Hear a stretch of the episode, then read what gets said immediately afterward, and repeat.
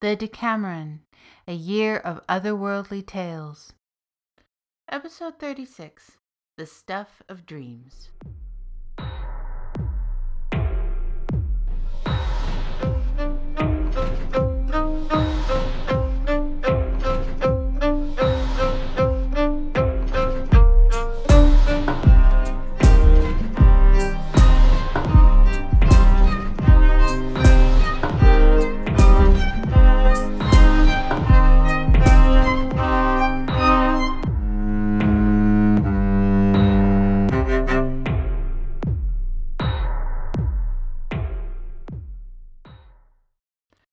Was great, but you could have called your story Rook and Roll, Lukas laughed.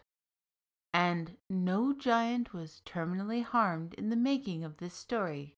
Well done, sir, Isabel quipped. They were together in the archive, this time in a comfortable hobbit like library alcove. Jack discovered the area, or maybe Jack thought it and Moot thoughtfully redecorated in anticipation of their next gathering. The archives seemed to follow one rule. The tales were constant and constantly arriving and evolving. The spaces that housed them were mutable and malleable, quietly shaping stories of their own within their dimensions. I've been thinking about what I'll tell next, Lukas said. I've got one about a ring that I'm saving, but I think this time I'll tell something that has the stuff of dreams in it. Can't wait, answered Isabel. Other than when I'm focused on my dissertation and when I'm planning and telling my tales, I feel like my days are a bit unreal, like I'm going around in a daze or a dream. Lukas didn't say anything. His dreams, when the timed drudgery of his life allowed him to have them, were mainly about Isabel. It was only then and in their shared stories that he felt he had a place to relax and belong.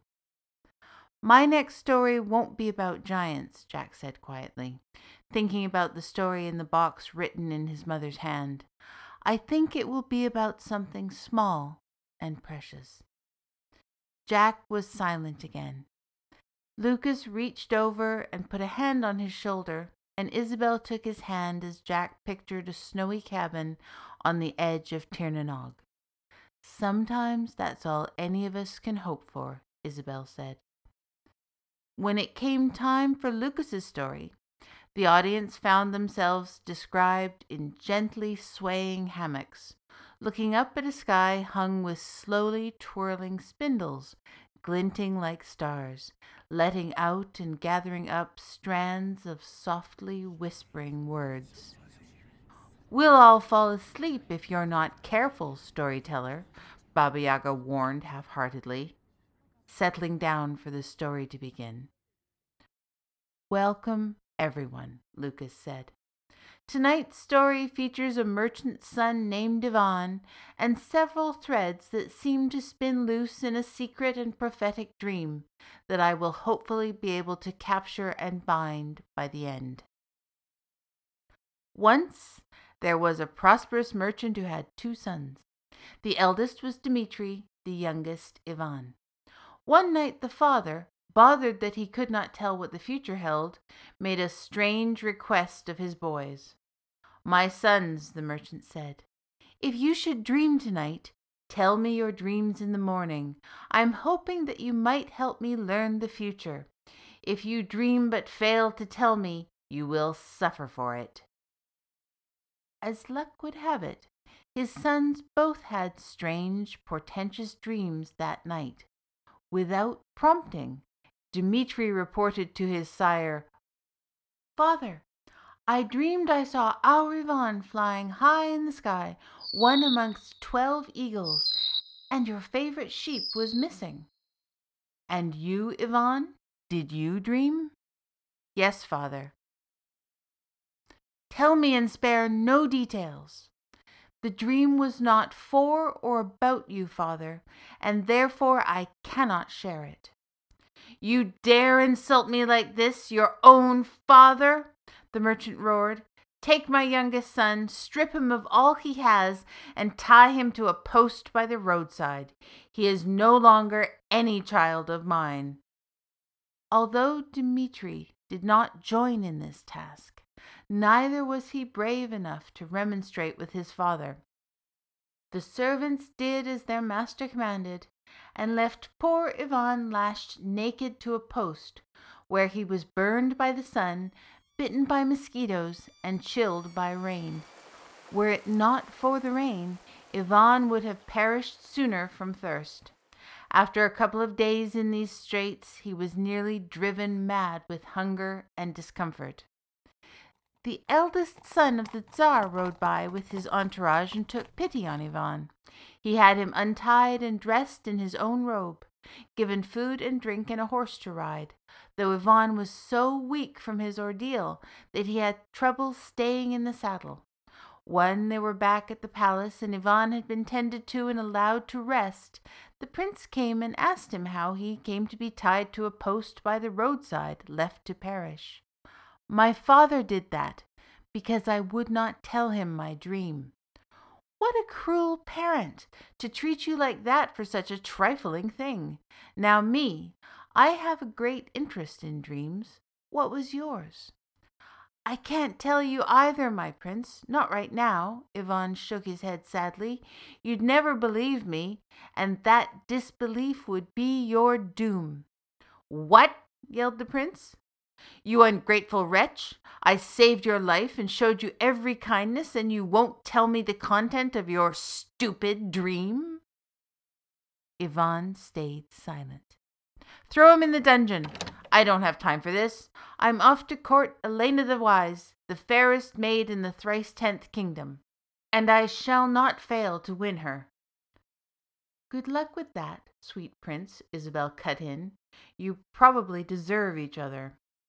Lukas smiled, pleased that at least one listener was following, though he was pretty sure Jack and herself were still with the story too. He went on. So Ivan found himself a guest of the palace dungeon. His new accommodation was more comfortable than the post, but not by much. There was a small barred window high in the wall. If Ivan worked his way to a standing position and then strained against his bonds to stand on his toes, he could just see part of a walkway in the palace garden. The Tsarevich's sister, Tsarevna Maria, was fond of walking that path in fair weather. One day Ivan saw her and called. She rushed to the window and bent to hear Ivan's plea. Please, princess, your brother has gone to court Elena the Wise, but she is merciless to failed suitors. I had a dream. He will surely lose his life in this pursuit. Set me free. My dream told me how to save him. Moved by the prisoner's earnestness, the princess had Ivan set free and provisioned for his journey.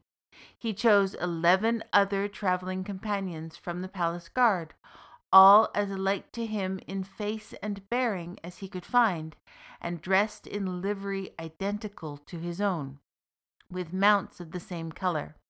Before he set off, the princess gave him a spindle, gold on one side, silver on the other, small enough to wear as a pendant. Turn it once left for a cap to make you invisible, twice right for a pair of boots to make you as swift as the wind, three times left for a flying carpet that will expand to carry you and any amount of crew and cargo. Ivan slipped the spindle's chain around his neck, thanked the Tsarevna, and set out hiding their horses in the forest in the temporary care of a local huntsman, and using the magic carpet, the company of twelve brave youths soon arrived at the court of Elena the Wise, the fairest in the land, and Ivan took them in search of the prince. They found him camped outside the palace with his retinue, eagerly awaiting his audience with his heart's desire. When the prince saw the dozen brave youths, he was very impressed, but he failed to recognize Ivan, whom he had consigned to his dungeon back home. Your Highness, Ivan bowed low as his men followed suit, please take us into your service. We can defend you and be put to many other kinds of work. The prince assigned them to guard duties, as well as looking after his horses, cooking, and so on. Although he had brought some servants, more would make him look that much more wealthy and important, and he very much wanted to impress his beloved. With the help of some of his new retainers, the prince prepared to meet Elena. Almost immediately she demanded to know the purpose of his visit. I would court you and win your heart, the prince stammered like a love struck stable hand. Elena smiled fetchingly. Well, you wouldn't be the first, but that is less important than being the only successful one. Tell you what, I will undertake a task tonight, something that requires a mate, a pair. In the morning, Present me with the pair to whatever I choose to do, and I'm yours. Fail, and your life is forfeit. She swept out of the chamber without another word. The prince returned completely downcast. My life is over, he moaned, explaining the task Elena had set for him. Get some rest, my prince, Ivan assured him. The morning is surely wiser than the evening. That evening, around supper time, Ivan spun the spindle once left for the invisibility cap and twice right for the magic boots. Elena summoned her royal shoemaker to fashion one silk slipper as quickly as he could. She would send her lady in waiting for it that night. Instead, Ivan followed the shoemaker unseen back to his workshop and stole the slipper as soon as the shoemaker completed it and turned away. That's funny, the craftsman mused. I could have sworn I put the finished slipper right here. He had no choice but to fashion another, which Elena's maid fetched back to her mistress in due course. Ivan waited invisibly in Elena's rooms until the other slipper was delivered. Then he saw Elena take out some sewing things and a coffer of pearls and other gems and begin embroidering the slipper. Ivan carefully matched her selections and placement and embroidered her slipper's identical pair. He took the finished slipper back to the sleeping prince, presenting it to him in the morning. Hurry, my lord, take this wedding slipper to your beloved. This completes the task. The prince presented the embroidered slipper, and Elena had no choice but to pretend to graciously accept it. Inside she was seething. We'll try again, my prince. This is a fun game, is it not? Though the stakes are rather high, me or your life. Again Ivan did as before. This time Elena selected a duck from the palace gardens and decorated it with ribbons and jewels. Ivan thought the task rather foolish, but selected a drake and matched Elena ribbon for ribbon, ornament for ornament. In the morning, Ivan presented the regally bedecked bird to the prince, who gave it to Elena right away. Inside, she was furious. Very well, my prince, one last task. Only why wait for the morrow? She jumped into her carriage and sped away. Ivan donned his magical accoutrements and followed after. Elena went to the seashore and summoned her grandfather, the Tsar of the Sea. An old man with long silvery locks and a golden beard emerged from the waves, greeting his granddaughter. Elena, my lovely, it's been an age since I saw you. Your old grandfather had a run in with a fishing boat the other day. They came off worse, but do see if I got all the netting out of my hair and beard, will you? Elena took a pearl encrusted comb with a design like sea waves from her sleeve and began combing the Sea King's hair and beard while singing a haunting air. The old king dozed off contentedly under her careful, gentle ministrations. He's very vain about his hair and beard for an old man, Elena thought to herself, but surely he won't miss a bit of his magnificence. She plucked three silver hairs from his head and three golden hairs from his beard. Let the prince match these, she breathed triumphantly. At the same moment, two unseen hands grasped silver hair and golden beard and yanked out a handful of each. Ow! the Tsar wailed, waking with the sudden pain. Watch what you're doing. Oh, grandfather, I haven't done your hair for you in so long, and it was so tangled. I'm sorry. She kissed him on the cheek, and his bad mood lightened. They bade each other farewell. Elena hurried back to the palace, and the old king rode out to sea on the tide. When the prince presented tufts of silver and gold hair to match Elena's samples, she flounced back to her room in a fury and consulted her magic book. Who is helping the prince? she demanded. Ivan, one of his twelve newest retainers, the book replied. Which serving man is Ivan? she queried. They are all so named, the book replied. That night, Elena took her magic book and a pair of scissors, placing the open book close to each sleeping man so that she could read his true name. The book soon identified her nemesis, so she cut off the front curl of Ivan's hair. Now you won't escape me, she promised. Ivan woke early and discovered his impromptu haircut. He had his eleven companions cut off the same lock of hair.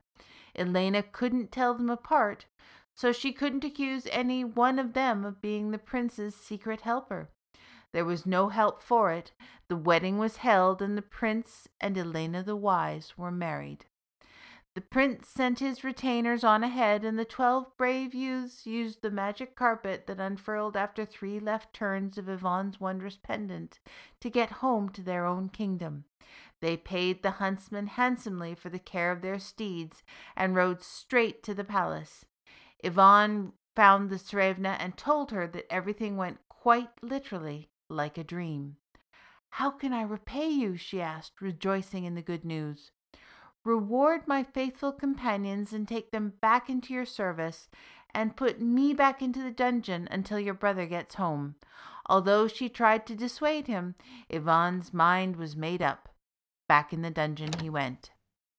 The prince and his bride returned a few weeks later, and the starry eyed groom asked after the fate of Ivan. You let him rot in prison because he wouldn't tell you his dream. I let him out so that he could save your life and help you achieve your heart's desire, his sister admonished. You really should learn to be nicer to future in laws. What? I am older than you and plan to marry him. I'd learn to stay on the good side of such a resourceful brother in law if I were you, the princess replied. Duly chastened, the Tsarevich released Ivan, gave him a palace and a position in the inner circle of his court, making him his closest adviser. Ivan and the Princess Maria were married, and Ivan invited his father and brother not just to the wedding, but to come reside with them. The old merchant was given a royal trading charter which pleased him no end, while Dmitri found a job as a palace groundsman and married one of the princess's seamstresses, who kept him better dressed than any gardener had a right to be and when they felt like making mischief, Ivan and Maria twirled the spindle pendant and took the magic carpet out for a spin, later bringing their several children on the magical family outings. All the children were sworn to secrecy regarding these trips, of course, which never works. Once they let me borrow the cap and ride along, which is how I know the tale I've just told. Lukas bowed to compliments and applause. The Deckameron shuffled. One of hearts. Watch yourself, Jack, Baba Yaga warned. As you all know, when I drew that card, something very valuable and precious was taken from me. The Deckameron, A Year of Otherworldly Tales, is an original work by Seana Kozar, all rights reserved. Seana gratefully acknowledges that she lives and works in a beautiful, storied place, the ancestral lands of the Snuneymuxw First Nation, and that she crafts her tales thanks to the support of the Canada Council.